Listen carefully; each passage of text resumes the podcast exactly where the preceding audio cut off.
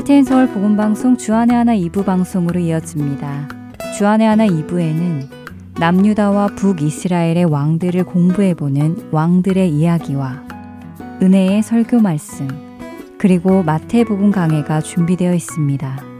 먼저 왕들의 이야기로 이어집니다.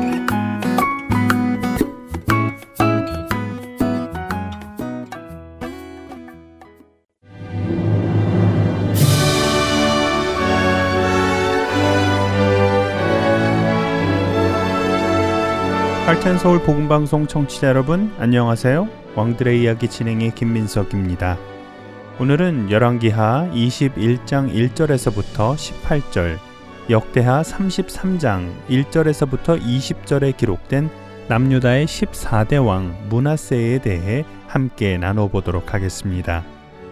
문하세는 여러분께서도 이미 잘 아시는 것처럼 지난 시간까지 4주간 함께 나누었던 히스기야의 아들로 북이스라엘과 남유다를 통틀어 가장 오랜 기간 왕위에 있었던 왕입니다.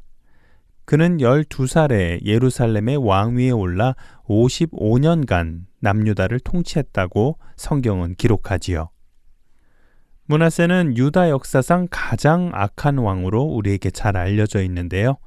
그는 여호와 보시기에 악을 행하여 여호와께서 이스라엘 자손 앞에서 쫓아내신 이방 사람의 가증한 일을 따라 행했다고 성경은 말씀하십니다.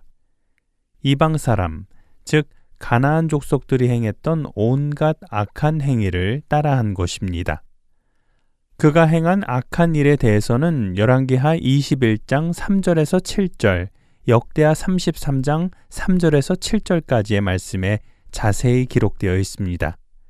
그중 역대하 33장 3절에서 7절 상단까지의 말씀을 읽어 드리겠습니다.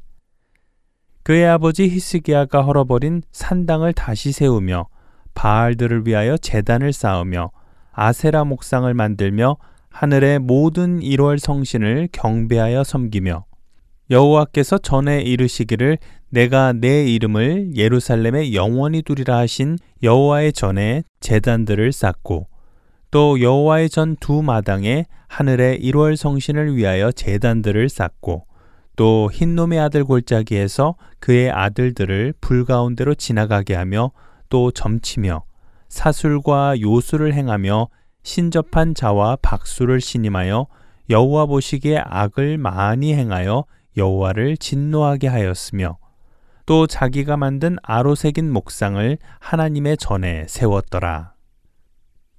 문하세는 안타깝게도 아버지 히스기야가 헐어버렸던 산당들을 다시 세웠습니다.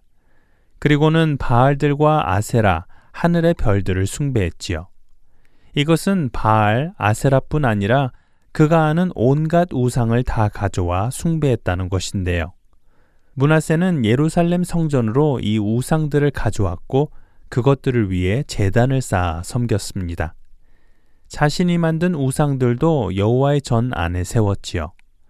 그는 또한 자기 이전에 가장 악했던 왕이자 자신의 할아버지인 아하스가 행했던 것처럼 자신의 아들을 불 가운데로 지나가게 했습니다. 이것은 가나안 족속들이 행했던 악한 행위 중 신명기에 가장 먼저 언급된 것으로 하나님께서 금하신 일이었습니다. 그럼에도 자신의 아들들을 우상에게 제물로 바치는 끔찍한 일을 행한 것입니다. 문하세는 점쟁이를 불러 점을 치게 하고 마술사를 시켜 마법을 부리게 했으며 무당과 박수를 불러 악령과 귀신을 불러내기도 했습니다. 또한 열왕기하 21장 16절에는 문하세가 죄 없는 사람들을 수없이 죽여 예루살렘 온 거리를 피로 물들게 하였다고 말씀하십니다. 그런데 문하세의 악행은 자신만의 우상 숭배로 끝을 맺지 않습니다. 유다와 예루살렘 주민까지 미혹하여 악을 행하게 하였지요. 성경은 그들이 행한 악이 여호와께서 이스라엘 자손 앞에서 멸하신 모든 나라보다 더욱 심하였다고 말씀하십니다. 그러므로 하나님께서는 악을 행한 문하세로 인하여 진노하셨다고 성경은 기록합니다. 하나님께서는 더 이상 침묵하실 수 없었습니다. 하나님께서는 그의 종 모든 선지자들을 통하여 문하세와 그의 백성에게 유다가 멸망할 것임을 말씀하셨습니다. 열왕기하 21장 12절에서 15절의 말씀입니다. 그러므로 이스라엘의 하나님 여호와가 말하노니 내가 이제 예루살렘과 유다의 재앙을 내리리니 듣는 자마다 두 귀가 울리리라. 내가 사마리아를 잰 줄과 아합의 집을 달인 보던 줄을 예루살렘에 베풀고 또 사람이 그릇을 씻어 어품같이 예루살렘을 씻어 버릴지라.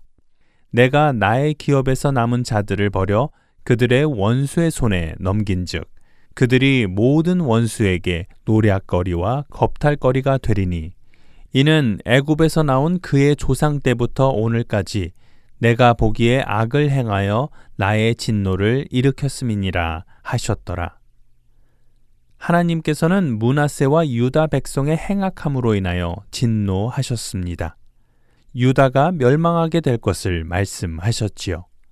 그러나 하나님께서는 여전히 문하세와 유다 백성이 하나님 앞으로 돌아오기를 원하셨습니다. 그래서 하나님께서는 유다를 바로 멸망시키지 않으시고 아수르 왕의 군대 지휘관들을 통해 문하세만을 사로잡아 바벨론으로 끌고 가게 하십니다. 당시 바벨론은 아수르의 왕이 자신의 형제를 바벨론의 왕으로 임명한 것으로 인해 쿠데타가 일어나고 있었습니다. 학자들은 이 쿠데타에 문하세가 연루되었다고 판단한 아수르의 왕이 군대 지휘관들을 보내 문하세를 잡아오게 한 것이라고 말합니다. 문하세 통치 말기에 있었던 일인데요. 이 일로 문하세는 환난을 당하였다고 성경은 말씀합니다. 다행히도 문하세는 하나님께 돌이킵니다. 역대하 33장 12절과 13절의 말씀입니다. 그가 환난을 당하여 그의 하나님 여호와께 간구하고 그의 조상들의 하나님 앞에 크게 겸손하여 기도하였으므로 하나님이 그의 기도를 받으시며 그의 간구를 들으시사 그가 예루살렘에 돌아와서 다시 왕위에 앉게 하심에 문하세가 그제서야 여호와께서 하나님이신 줄을 알았더라. 하나님께서 진노하시고 유다의 멸망을 예언하실 만큼 하나님 앞에 온갖 악을 행했던 문하세가 겸손함으로 하나님께 간구했습니다. 그리고 하나님께서는 남유다의 왕을 통틀어 가장 악한 왕이었다고 평가받는 문하세를 용서해 주셨습니다. 그리고 다시 왕위에 앉게 하셨지요. 문하세는 모든 죄와 허물을 오래 참으시고 겸손히 회개하고 돌아올 때 용서해 주시는 하나님을 경험하고 여호와께서 하나님이심을 고백했습니다. 예루살렘으로 돌아온 문하세는 먼저 이방 신들과 여호와의 전에 두었던 우상을 제거했습니다. 우상을 위해 쌓았던 모든 재단을 성 밖으로 던지고 여호와의 재단을 보수하고는 온 유다를 향하여 이스라엘의 하나님 여호와만을 섬기라고 명령했습니다. 백성들 중에 오랜 기간 우상을 섬긴 탓에 하나님께 제사를 드리는 방법을 정확히 몰라 여전히 산당에서 예배를 드리는 자들도 있었지만 유다 백성들은 하나님께만 제사를 드리며 하나님 앞으로 돌아오기 시작했습니다. 문하세 한 사람의 회개가 유다 백성이 하나님께로 돌이킬 수 있는 시작이 된 것입니다. 평생을 하나님 앞에 악을 행하며 살았던 문하세. 그러나 그런 문하세도 끝까지 기다려 주시고 그가 회개하고 돌이킬 때 용서해 주시는 하나님의 긍휼하심과 은혜를 다시 생각해 보게 됩니다. 왕들의 이야기 다음 시간에 다시 찾아뵙겠습니다. 안녕히 계세요.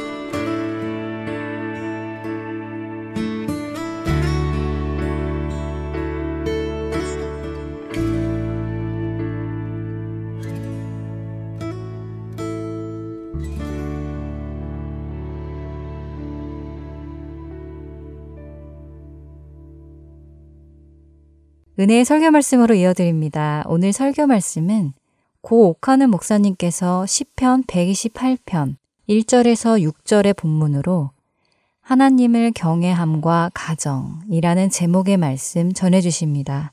은혜 시간 되시길 바랍니다.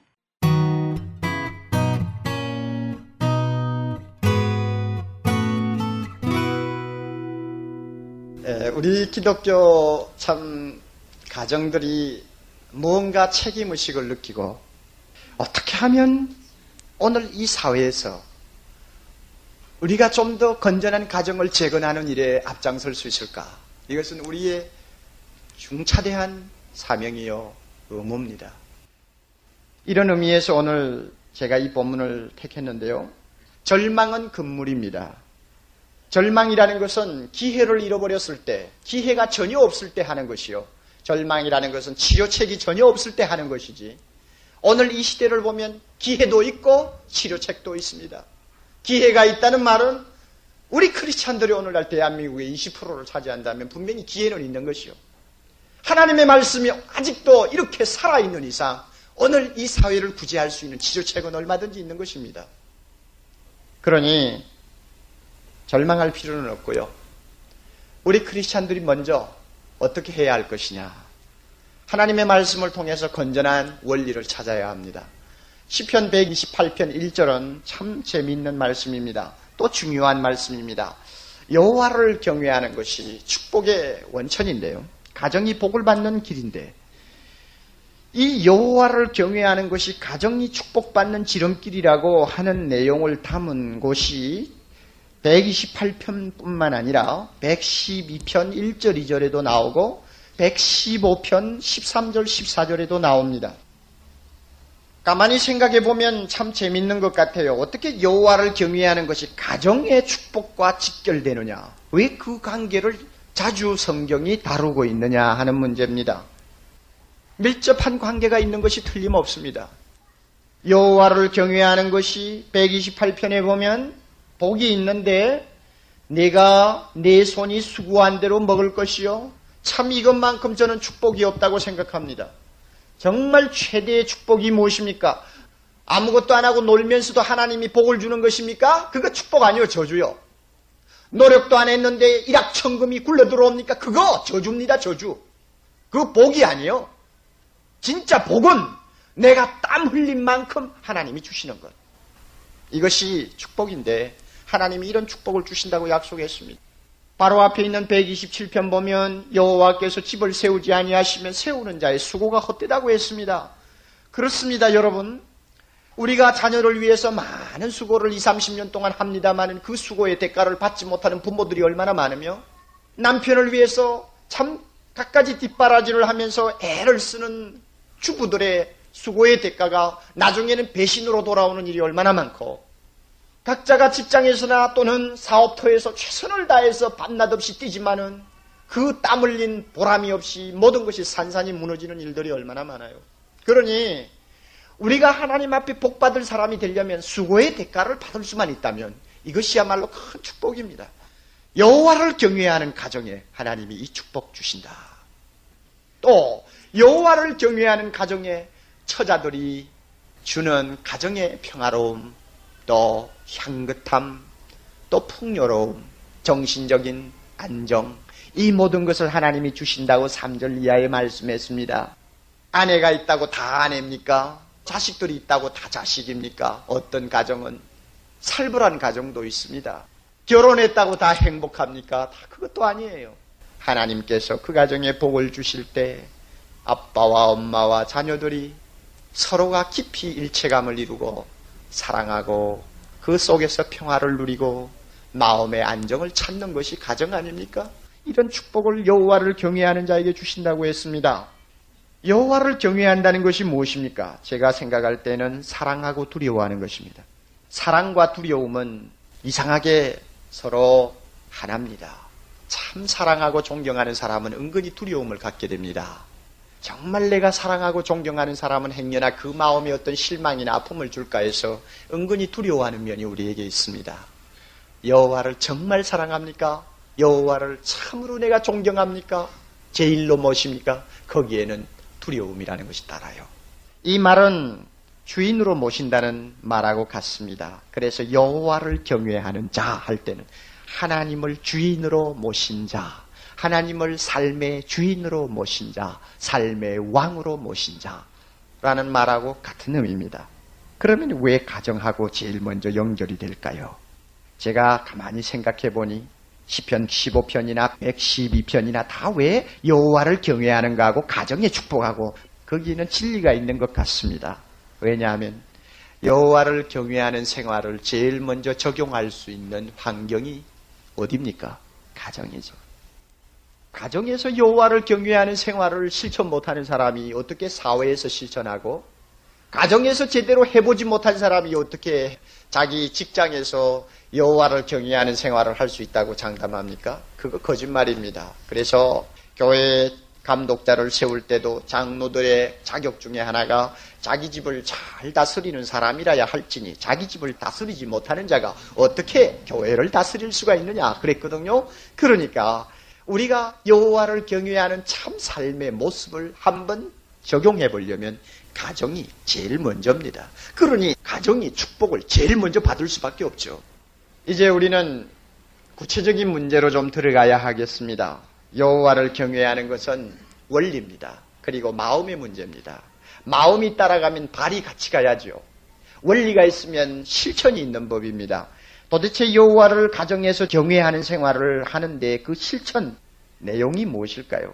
그 128편 1절 중간 부분에 보면 그 도에 행하는 자마다 하고 나옵니다. 여호와를 경외하는 것이 무엇입니까? 그 도에 행하는 것이 무엇입니까? 앞에 것은 원리요, 뒤에 것은 적용입니다. 여호와를 경외하면 그 도에 행합니다. 그러면 그 도에 행한다고 하는 이 말은 참 광범위한 말이 돼서 실제로 그것이 무엇인가 얼른 감이 잡히지를 않습니다. 성경은 항상 성경으로 대답하는데 한번 우리가 좀 기도하면서 좀 찾아보면 하나님께서 주셔요. 여호와를 경외하고 그 도에 행하는 자가 복이 있다. 그러면 여호와를 경외한다. 그러면 도에 행해야 되는데 그 도에 행하는 구체적인 것이 뭐 어떤 것이냐 하고 우리가 생각을 해보시라고요. 우리는 항상 사고의 결핍증에 걸려 있는 사람이 되어서 일생 하루하루 생활을 하면서도 참 생각하는 틈이 없습니다. 성경을 읽으시는 분은 그렇게 하시면 안 됩니다. 이런 128편 1절 같은 것도 앞에 놓고 고요히 한번 생각하면서 외우면서 묵상해 보세요. 하나님께서 그 마음에 빛을 주시고 그 마음을 아름다운 진리의 지성서로 인도해 줍니다. 오늘 이 말씀이 살아있잖아요. 이 말씀이 살아있어요. 가정의 행복을 원합니까? 이런 짧은 말씀 한마디라도 깊이 묵상하면서 여러분이 마음속에 담아보세요. 하나님께서 그 사람에게 은혜를 주십니다. 여호와를 경외하는 것이 원리요. 그 도에 행하는 것이 적용이라고 한다면 실제적으로 구체적인 적용이 무엇일까? 우리 넘어갑시다. 신약에 가면 315페이지 왼손 쪽입니다. 315페이지 에베소 5장 21절이 나옵니다. 우리 같이 한번 찾아보십시다. 에베소 5장 21절 315페이지입니다. 다 같이 한번 읽어볼까요? 그리스도를 경외함으로 피차 복종하라. 한번 다시. 그리스도를 경외함으로 피차 복종하라. 여기에서 여호와를 경외한다. 여호와 대신에 무엇이 들어왔어요? 그리스도가 들어왔고 같은 말이에요. 그 다음에 그 도에 행한다는 말 대신에 무엇이 들어왔나요? 피차 복종하라. 이제 좀 구체적으로 됩니다. 서로 복종한다. 여호와를 경외하는 사람은 실제적인 생활에서 피차 복종한다. 그러면 어디에서 피차 복종할 것이냐? 가정에서부터. 그래서 22절부터 그 이하가 전부 가정 생활을 이야기합니다. 먼저는 부부간에 피차 복종하라.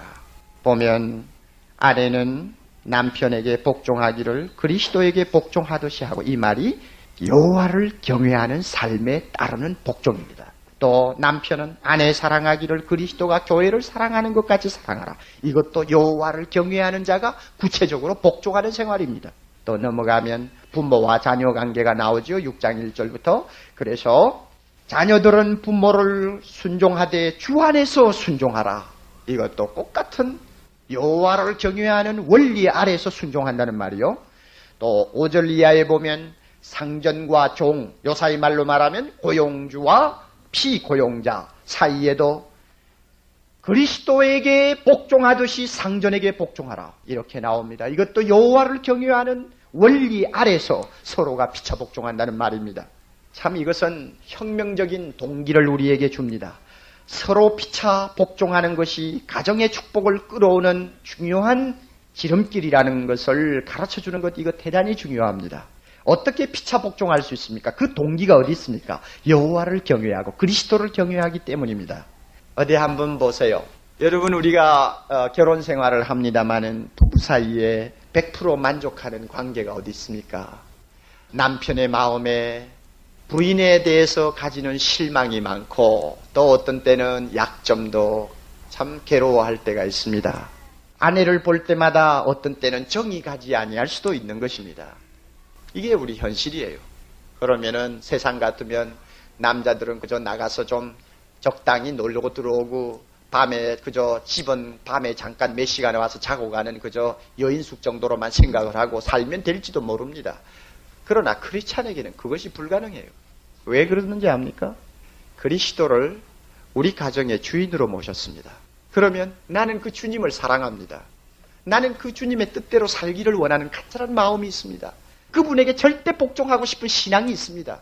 그렇다면 내가 이렇게 그리스도를 경외하는데 아내에게 대해서 좀 실망이 있다고 해서 그 아내를 사랑하지 않는다. 그러면 나는 누구를 괴롭히는 자가 되느냐 하면 예수 그리스도의 마음을 아프게 하고 괴롭히는 자가 된다는 것을 압니다. 그러니 불만이 좀 있어도 애정이 좀 가지 않아도 그리스도를 경외하고 그를 기쁘게 하고 그를 사랑하기 때문에 아내를 사랑하고 아내를 위해 주려고 하는 자세를 갖게 됩니다. 이것이 피차 복종하는 거예요. 아내의 눈에 비치는 남편이 다 완전합니까? 부인의 가슴에 못질을 하는 경우 너무 많고 다른 집안의 남자들과 비교해 볼 때 너무 자기 남편이 초라하고 무력한 것처럼 느껴지고 어떤 때는 남편에 대해서 원망이 가슴에 사무치게 가득할 때도 있지 않습니까? 사람이 살다 보면 그럴 수도 있는 거죠. 그럴 때 예수 안 믿는 사람 같으면 그저 남편을 괴롭히고 바가지를 긁고 그저 욕을 하고 나중에는 안 되면 가출을 하고 이렇게 하면 끝장이 날는지 모르지만 예수 믿는 부인들은 그렇게 못합니다. 못하는 이유가 그 가정의 주인으로 우리 주님을 모셨기 때문에 그분을 경외하고 그분을 두려워하고 사랑하다가 보면 남편에게 복종하라고 하는 주님의 말씀을 거역할 수가 없습니다. 그래서 남편을 더 사랑해 주려고 노력하고 남편을 위해 기도하게 되고 남편의 말에 복종하면서 남편을 격려하고 남편을 위해서 희생하려는 뜨거운 마음을 갖게 되는 것입니다. 이것이 그리스도를 경외함으로 피차 복종하는 생활입니다. 요사이 어디 가정의 권위라는 것이 있습니까? 영국의 빅토리아 시대처럼 가정의 아버지의 권위가 지금 있나요? 우리 한국의 유교 시대처럼 아버지 부모의 권위가 있나요? 가정 안에 이미 권위가 떨어진 것이 옛날입니다. 우리 아빠 되시는 분들 가정에서 최고의 권위라고 생각하시면 착각입니다. 자녀들의 눈에 비치는 아빠는 그런 권위가 아닙니다. 부인의 눈에 아빠가 최고의 권위라고 생각하지 마십시오. 오늘 현실은 권위가 없는 시대입니다.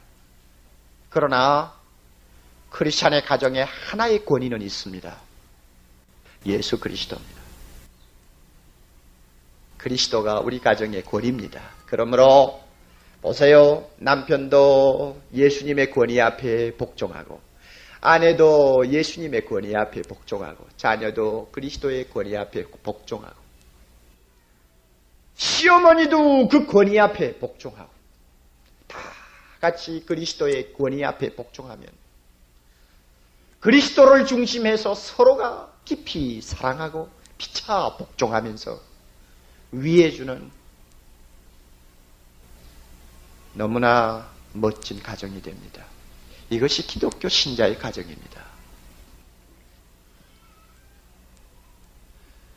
만약에 우리들의 가정에 아직도 이 문제가 바로 실천이 되지 않고 있다면 오늘 저와 여러분이 같이 반성하고 고쳐야 합니다.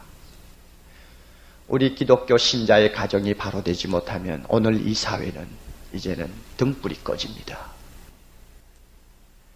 그리스도를 모시고 산다고 하는 가정의 아빠들이 주님을 경외함으로써 피차 복종하는 생활을 순종하지 않는다면 오늘 이 사회의 건전한 아빠를 어디서 찾아볼 것입니까? 그리스도를 경외함으로 남편에게 복종하라고 하는 주님의 말씀을 순종하면서 아름다운 덕을 보여주는 크리스찬의 가정주부들이 만약에 이 사회에서 재구실을 못하면 오늘 이 사회에 어디 가서 현명한 아내를 찾으며 건전한 어머니를 찾을 수 있습니까? 우리 모두의 가정을 여호와를 경외하는 원리로 치료하고 피차 복종함으로 우리 가정을 화목하고 평화롭고 그리스도 안에서 하나님의 축복을 받을 수 있는 바탕으로 만들자 그것입니다. 이것이 바로 된 다음에 여러분 대문을 여십시오. 대문을 엽시다. 이 말은 사회 사람들이 우리 가정들을 전부 볼 수 있도록 공개하자 그 말입니다. 이 사회를 구제하는 길은 먼저 우리가 모범이 되는 것입니다. 우리 크리스찬들이 모범이 되어야 이 사회가 정화됩니다. 우리 크리스찬들이 모범이 되지 못하면 이 사회 사람들이 방향을 잃어버릴 것입니다. 이웃에 있는 불신자 가정이 옆에 사는 크리스찬 가정을 놓고 이해를 못하겠다고 날마다 머리를 갸우뚱하면서 호기심을 갖는 것은 대단히 좋습니다. 아빠도 별로 그렇게 뭐 대단한 것 같지 않고 아내를 보아도 뭐 그렇게 매력적인 아내도 아닌데 어쩌면 부부가 그렇게 서로 존경하고 사랑하는지 어떻게 그렇게 자녀들이 부모에게 순종을 잘하는지 그거 참 이상하다. 안 믿는 사람들이 우리 예수 믿는 집안을 보고 관심을 갖도록 하자 말입니다. 그것이 문을 여는 것입니다. 우리 모두 문을 자신있게 열자고요. 자신 있게 열고 보여주자 말입니다. 보여주면 옳은 것과 잘못된 것이 비교가 되면 옳은 것이 더 드러나게 되어 있고 우리가 조금이라도 실천을 바로 하게 되면 그 사람들에게 대단한 영향을 주게 됩니다. 오늘 우리 크리스찬 가정들이 좀 구체적으로 깊이 사회에 대해서 책임을 져야 되겠습니다. 이렇게 대문을 열자고 하는 데는 막연히 우리가 이렇게 행복하다 하는 것을 보여주자는 말만이 아닙니다. 우리 자신이 실천해야 될 문제들이 또 있어요. 여러분 길거리를 방황하는 저 어린 꼬마들을 누가 책임져야 합니까? 아비도 누군지 모르게 길바닥에다 놔놓고 병원에다 놔놓고 도망가고 만 그 어린 생명들을 누가 책임져야 하며 부부가 이혼하고 가정이 파탄된 다음에 길거리에 내 동댕이 쳐진 어린 이 생명들 청소년들을 크리스찬 가정이 책임지지 않고 우리가 어떻게 이 사회를 구제할 수 있습니까? 한국 인구의 20%를 차지한다고 하는 대한민국 크리스찬 가정 한 가정이 길거리에 방황하는 불량 소년 하나라도 책임지고 키워준다고 하면 이 사회가 얼마나 밝아질까요? 그래서 그들로 하여금 여호와를 경외하며 피차 복종하는 아름다운 가정 분위기에서 그들의 인격이 변화받도록 하며 그들의 영혼이 새 사람이 되게 한다면 오늘 이 사회가 가만히 그대로 있겠어요? 이런 이야기는 저도 실천을 못하는 이야기가 되어서 저 자신이 이 면목이 없는 설교를 지금 하는 것입니다. 제가 위스칸신의 메디슨에서 만난 목사님은 저보다 나이가 어린 목사님이지만은 자기 자식 셋에 아세아, 아프리카, 남미에서 하나하나씩 입양한, 입양한 자녀 셋까지 여섯 명을 키우는 것을 보았습니다. 같은 상에 둘러앉아 식사를 하면서 저 자신이 참 많이 가책을 받았습니다. 무엇이 답답해서 남의 애를 셋이나 키웁니까? 그 부인은 너무 아름답고 젊었어요. 그런데도 그 여섯을 한국처럼 파출부가 있는 줄 압니까? 전부 자기 손으로 키워야 합니다. 그런데도 그 바쁜 목사 생활에서도 그렇게 하고 있어요. 한국의 목사들이 이 정신을 이어받아서 한 자녀씩이라도 우리가 키울 수만 있다면 약 2만 명의 어린 아이들을 구제할 수가 있을 것입니다. 그러나 옥 목사부터 그렇게 못하고 있어요. 이 문제를 놓고 우리 집에서는 계속 지금 대화 중에 있습니다. 대단히 어렵다는 것도 압니다. 그러나 여러분, 사회만 욕하고 앉았을 것입니까? 여호와를 경외하면서 피차 복종하는 아름다운 크리스찬의 분위기 속에 저 불쌍한 사람들을 좀 끌어들일 그러한 용기가 없나요? 무엇이 사회에 대한 책임입니까? 돈 많은 사람들이 호화롭게 자식들을 키우고 돈 많은 사람들이 자기 스스로 생을 엔조이하는 것을 그 버림을 받은 사회의 모든 소외당한 사람들의 눈에 비칠 때 그 사람들이 무엇으로 비치는지 압니까? 이런 삭막한 분위기를 놓고 우리가 행복할 수 있다고 생각하는 것은 큰 착각입니다. 여기는 미국 사회와 다릅니다. 우리는 단일 민족입니다. 우리는 대단히 좁은 환경에서 사는 좁은 안목을 가진 환경에서 사는 사람들입니다. 그러므로 우리가 잘만 하면 그 효과가 몇 배로 날 수 있고 잘못하면 그 효과가 몇 배로 나빠질 수 있는 환경이 바로 한국과 같은 환경입니다. 가정에 이와 같이 희생적인 모범을 보여줄 때에 비로소 이 사회를 구제할 수 있습니다. 뿐만 아니라 여러분 한 가지만 더 그리스도를 전해야 합니다. 예수님만이 붕괴된 가정을 치료할 수 있습니다. 예수님만이 소외당한 인간을 치료할 수가 있습니다. 예수님만이 그리스도의 십자가, 예수 그리스도의 부활, 오늘도 살아계시는 온 우주의 주인 되신 그리스도의 능력만이, 그분의 사랑만이, 그분의 진리만이 깨어진 가정을 치료할 수 있고 부패된 인간의 마음을 새롭게 고쳐줄 수가 있습니다. 크리스찬들이 가만히 있어서는 안 됩니다. 이웃에게 사회에 가는 곳마다 이 예수 그리스도를 전함으로 인해서 우리가 사회를 구제하고 이웃을 구제할 수가 있는 것입니다. 우리 가만히 있지 맙시다. 어떤 자매님 울면서 하는 이야기 계속 저는 자주자주 귀에 맴돕니다. 불행하게도 이혼을 한 자매요. 다리고 있던 자녀까지 남편에게 돌려주어야 하는 뼈저린 고통을 겪은 자매가 울면서 하나님 원망스러워요. 왜 나에게 한두 달만 좀 빨리 그리스도를 만나게 해 주었다고 하더라도 우리 가정에 이와 같은 비극이 오지 않았을 텐데 왜 하나님이 그렇게 늦게 예수를 만나게 해 주셨을까요? 그거야말로 가정의 고통을 뼈저리게 느끼는 부인의 가슴 속에서 나오는 아픔의 단식입니다. 우리 주변의 사람들에게 이런 후회스러운 말들만 듣도록 교회가 가만히 있어서는 안 됩니다. 우리의 대문을 열고 안 믿는 사람들이 여호와를 경외하며 피차 복종하는 가정의 모범을 보여주고 우리 입을 열고 우리의 직장, 우리의 이웃에 가서 그리스도를 전해주므로 그들의 가정이 치료를 받도록 하는 이 아름다운 역할, 영광스러운 이 기회를 우리가 바로 활용하지 못하면 우리는 남을 욕할 자격이 없습니다. 하나님께서 저와 여러분에게 이와 같은 시대적인 사명 감당할 수 있도록 능력 주시기를 바랍니다. 다 같이 기도하십시다. 하나님 아버지,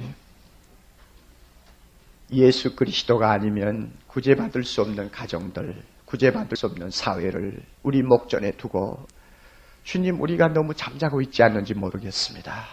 너무나 개인주의적인지 모릅니다.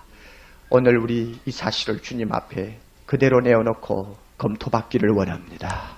주님 무엇을 해야 합니까? 가르쳐 주시옵소서. 먼저 우리 가정에서부터 여호와를 경외함으로 피차 복종하는 아름다운 삶을 통해서 가정이 축복받게 해주시기를 바라오며 이 가정의 아름다움을 모든 사람들에게 모범으로 보여주게 하시고 뿐만 아니라 우리의 대문을 활짝 열고 저 길거리를 헤매는 불쌍한 영혼들을 우리가 그리스도의 정신으로 사랑으로 키워줄 수 있는 희생도 하게 해 주시기를 바랍니다. 하나님뿐만 아니라 예수가 없는 사람들의 가슴 속에 그리스도를 참 심어줄 수 있는 우리의 삶이 되도록 해 주시옵소서. 사회를 욕만 하고 앉아있을 입장이 아닙니다. 소동 고무라를 앞에 놓고 하나님 앞에 울부짖던 아브라함의 자세를 오늘 우리가 갖지 아니하면 이 사회는 앞으로 어떻게 될지 전혀 알 수가 없습니다. 세멘트 밀림 속에서 자라나는 저 정서 마른 불쌍한 어린 자녀들, 가정의 사랑을 받아보지 못한 저 불쌍한 사람들, 남편의 사랑을 받아보지 못한 수많은 여성들, 가정에서 소외당한 수많은 아빠들, 하나님 아버지 이와 같은 사회를 눈앞에 두고 기독교가 교회나 크게 짓고 하나님 아버지시여 요란한 행사만 한다고 오늘 이 사회가 구제될 리가 없습니다. 주여 우리에게 구체적인 책임의식을 느끼게 하시고 뜨거운 사랑을 가지고 오늘 이 사회를 구제할 수 있도록 우리에게 주님 뜨거운 마음 주시기를 바랍니다. 우리에게 은혜 주시기를 바랍니다.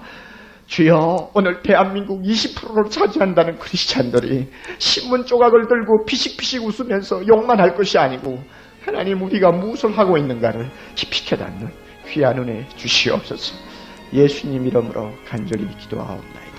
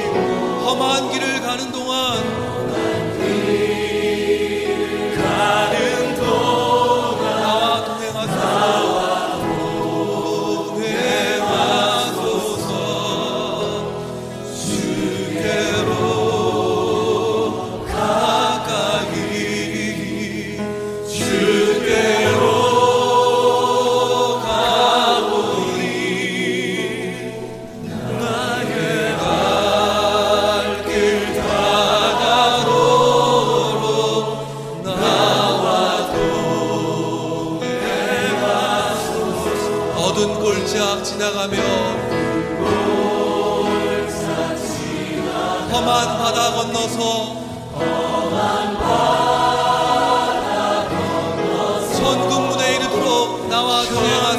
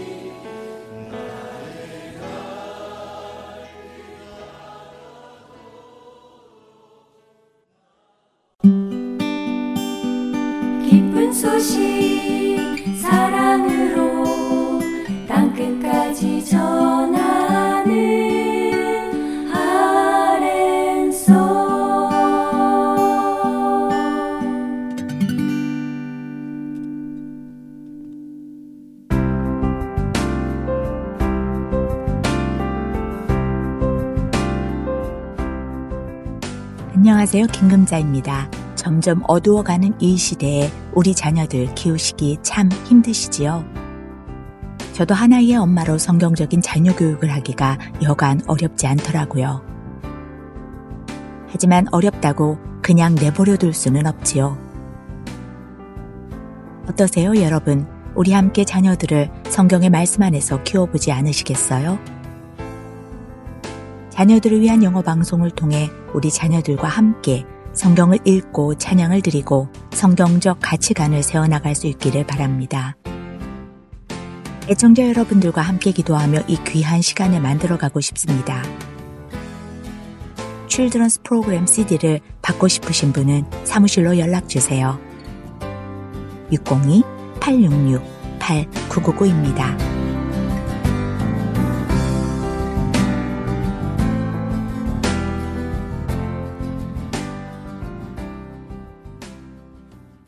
계속해서 마태복음 강해 보내드립니다.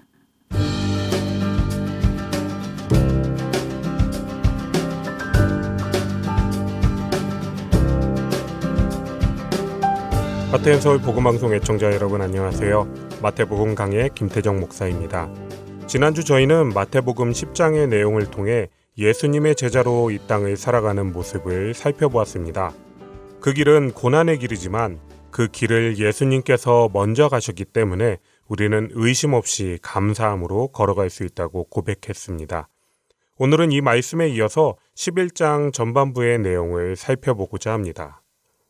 11장은 예수님께서 열두 제자들에게 명하시기를 마치시고 전도하러 여러 동네를 다니신 후에 세례 요한의 제자들이 예수님을 찾아오는 장면으로 시작됩니다. 그런데 세례 요한의 제자들이 예수님을 찾아온 이유가 조금은 이상하게 보입니다. 그들이 가지고 온 세례 요한의 질문 때문인데요. 우리가 잘 알듯이 세례 요한은 예수님의 길을 준비한 사람이었고 그분이 공생애를 시작하실 때 세례를 주며 그가 하나님의 어린 양이시고 메시아이심을 알린 인물입니다. 그런데 그렇게 누구보다 예수님이 그리스도인 것을 잘 아는 그가 오늘 본문에서는 자신의 제자들을 보내 예수님이 진짜 그리스도이신지를 확인하고 있습니다. 세례 요한은 왜 예수님의 정체성을 의심하게 되었을까요?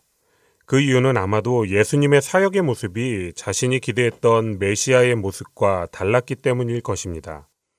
세례 요한은 11장 2절에 기록된 대로 그리스도께서 하신 일을 듣고 제자들을 보냈습니다. 그리고 이에 대한 대답으로 예수님께서는 다시 5절에서 자신의 사역의 내용을 말씀하시며 자신이 오실 그 이가 맞다고 말씀하십니다.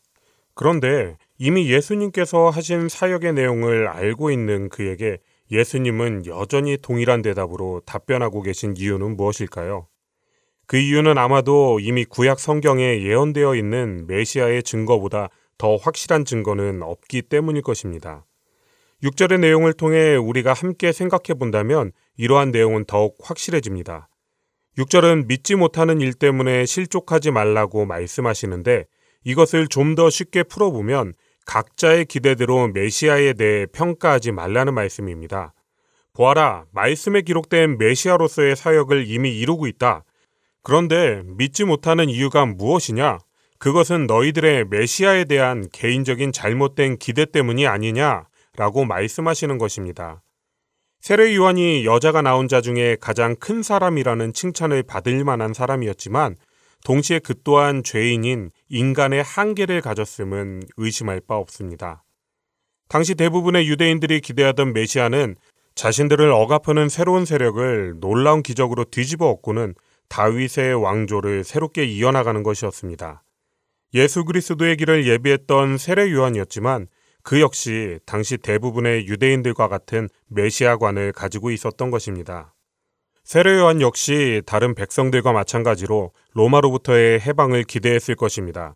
그런데 그러한 일이 일어나지 않고 있습니다.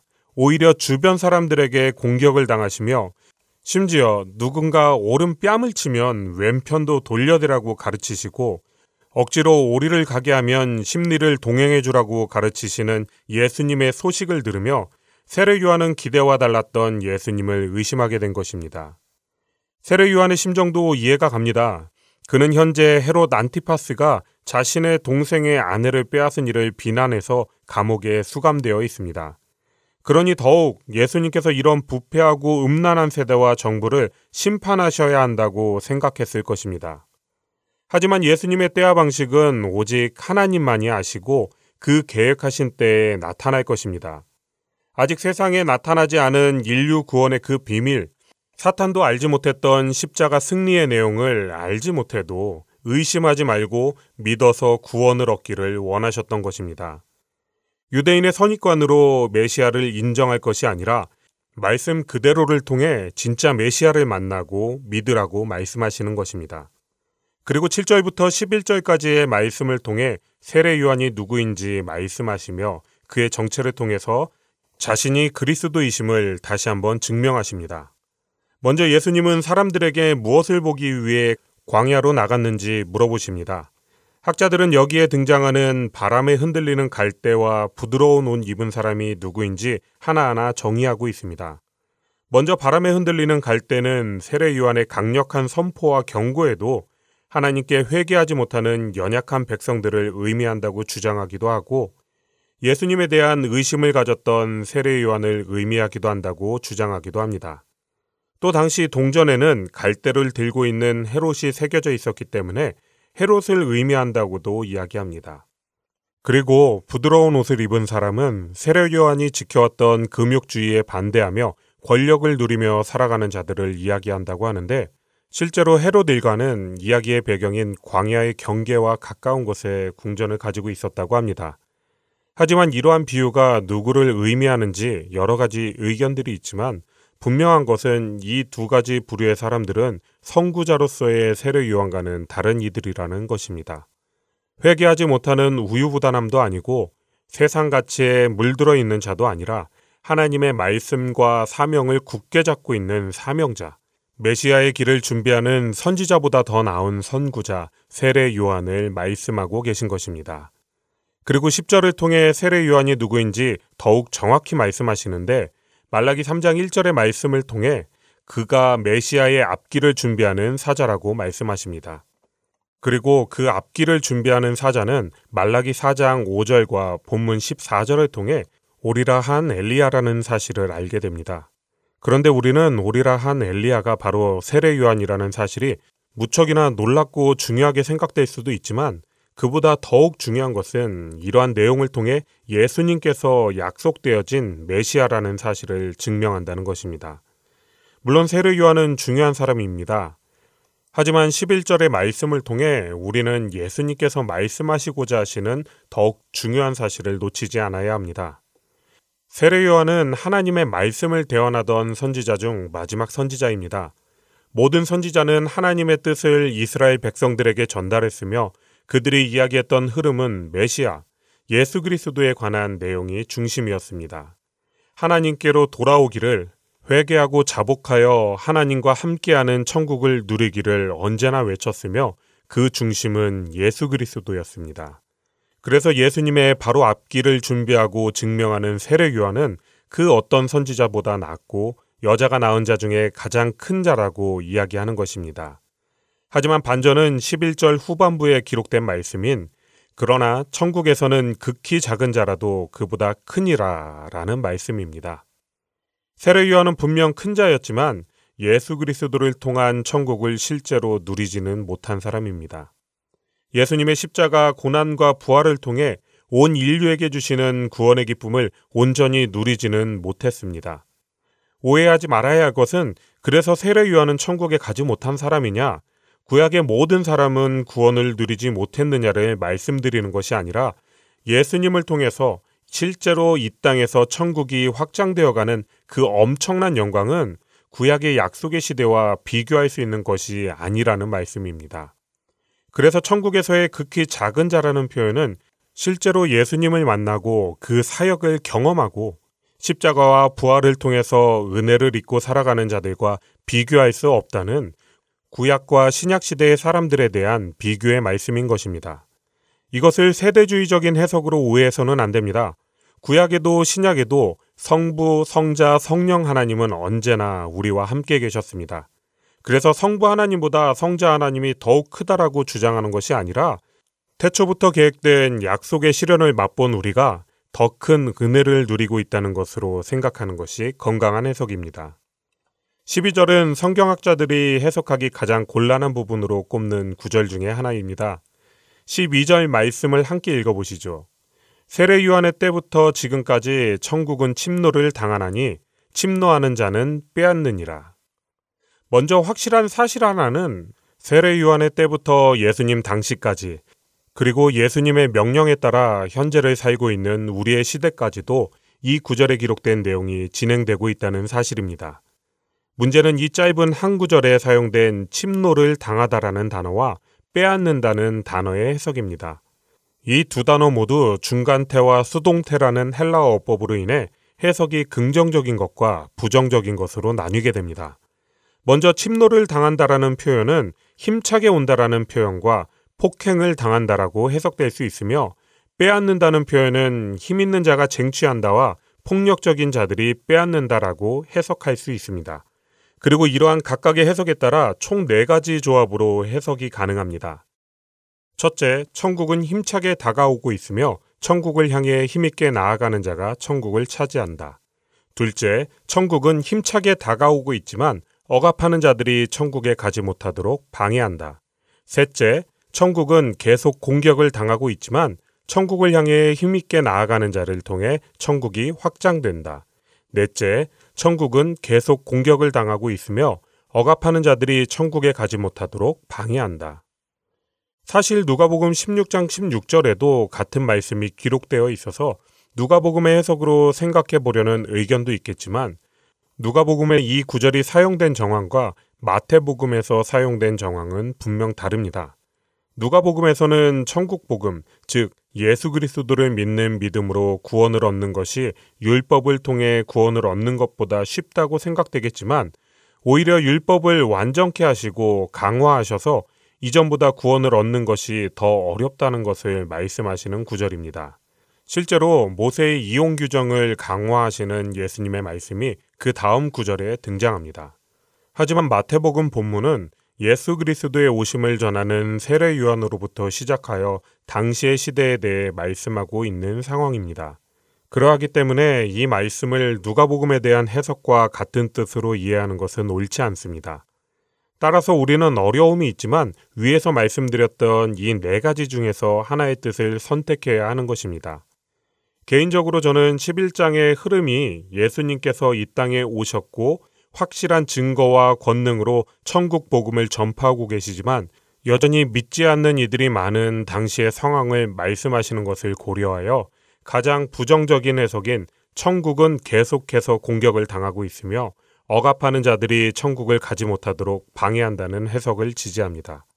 그래서 12절 전체를 다시 풀어서 해석해 본다면 세례 요한의 때부터 지금까지 천국 복음을 전파하는 일에 참여하는 사람들에게는 고난이 주어지고 있다고 말할 수 있습니다.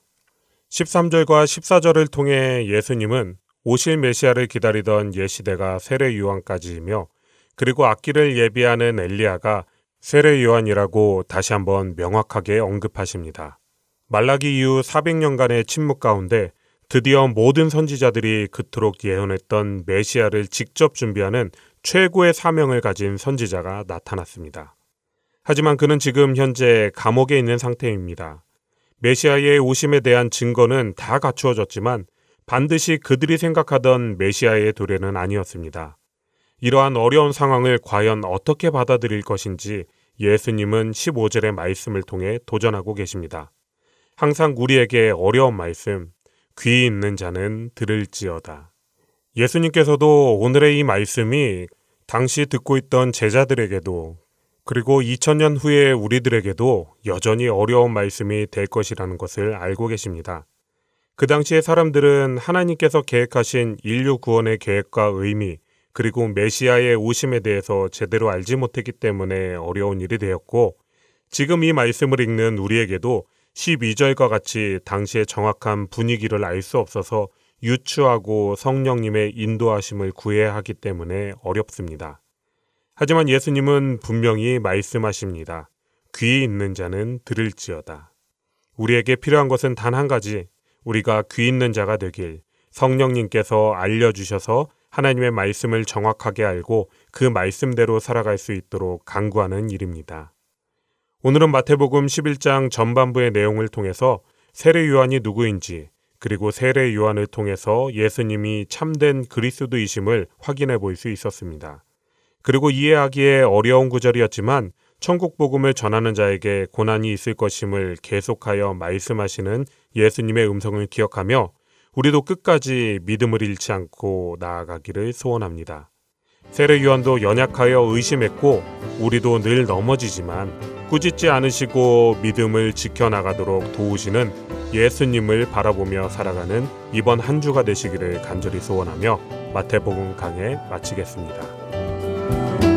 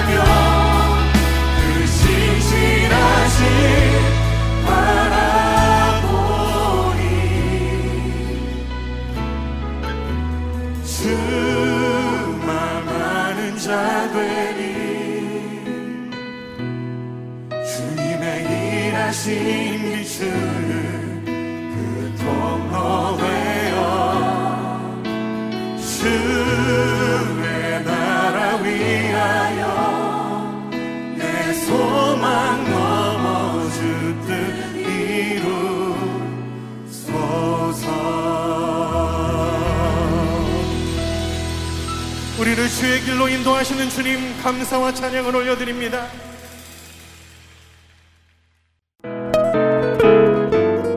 주안의 하나 2부 준비된 순서는 여기까지입니다. 함께 해주신 여러분께 감사드립니다. 다음 시간에 뵙겠습니다. 안녕히 계십시오.